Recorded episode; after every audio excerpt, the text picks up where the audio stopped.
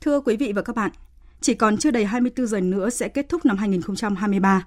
Một ngày trước khi năm mới 2024 đến, nhìn lại những gì đã xảy ra trong một năm qua, có thể nói thế giới đã trải qua nhiều khoảnh khắc, vui có, buồn có. Thành tựu đạt được trong các lĩnh vực của đời sống xã hội rất nhiều và đáng tự hào, nhưng mất mát do thiên tai, bệnh dịch, chiến tranh là không kể xiết. Báo chí thế giới đã phải dùng cụm từ bi kịch khi nhìn lại năm 2023.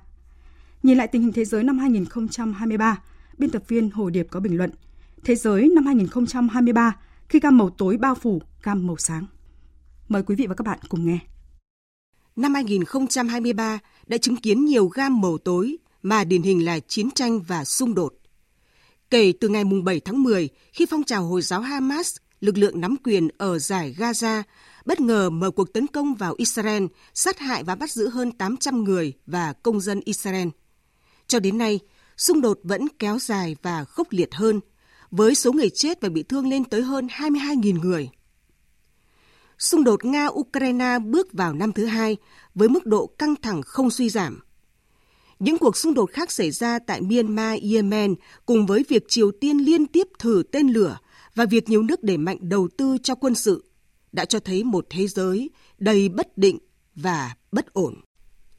Chưa hết, năm 2023 cũng đã chứng kiến nhiều thảm họa thiên tai tàn khốc. Đó là trận động đất ở Thổ Nhĩ Kỳ, Syria và Trung Quốc khiến hơn 50.000 người chết. Lũ lụt tàn phá Libya làm hơn 10.000 người chết.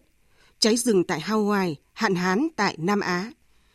Biến đổi khí hậu đã diễn biến rất nguy cấp và ảnh hưởng đến tất cả các quốc gia, đòi hỏi các hoạt động phát triển kinh tế xã hội phải được cân nhắc hậu quả dài hạn đối với môi trường xung đột và thiên tai đã kéo lùi tốc độ phát triển của kinh tế thế giới, khiến thương mại hàng hóa suy giảm, lạm phát leo thang và nợ công của nhiều quốc gia tăng cao. Đánh giá về kinh tế thế giới năm nay, Ngân hàng Thế giới VKB đã phải hạ dự báo tăng trưởng kinh tế toàn cầu không quá 2,1%. Trong bức tranh ảm đạm ấy, cạnh tranh nước lớn tiếp tục gia tăng đẩy các nước nhỏ vào thế khó và thúc đẩy xu hướng tập hợp lực lượng trên toàn cầu.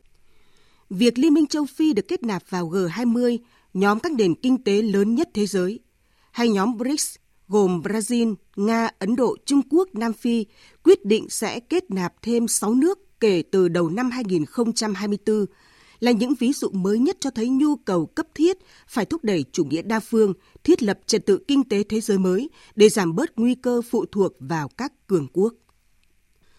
Nói như vậy, không phải thế giới không có những gam màu sáng.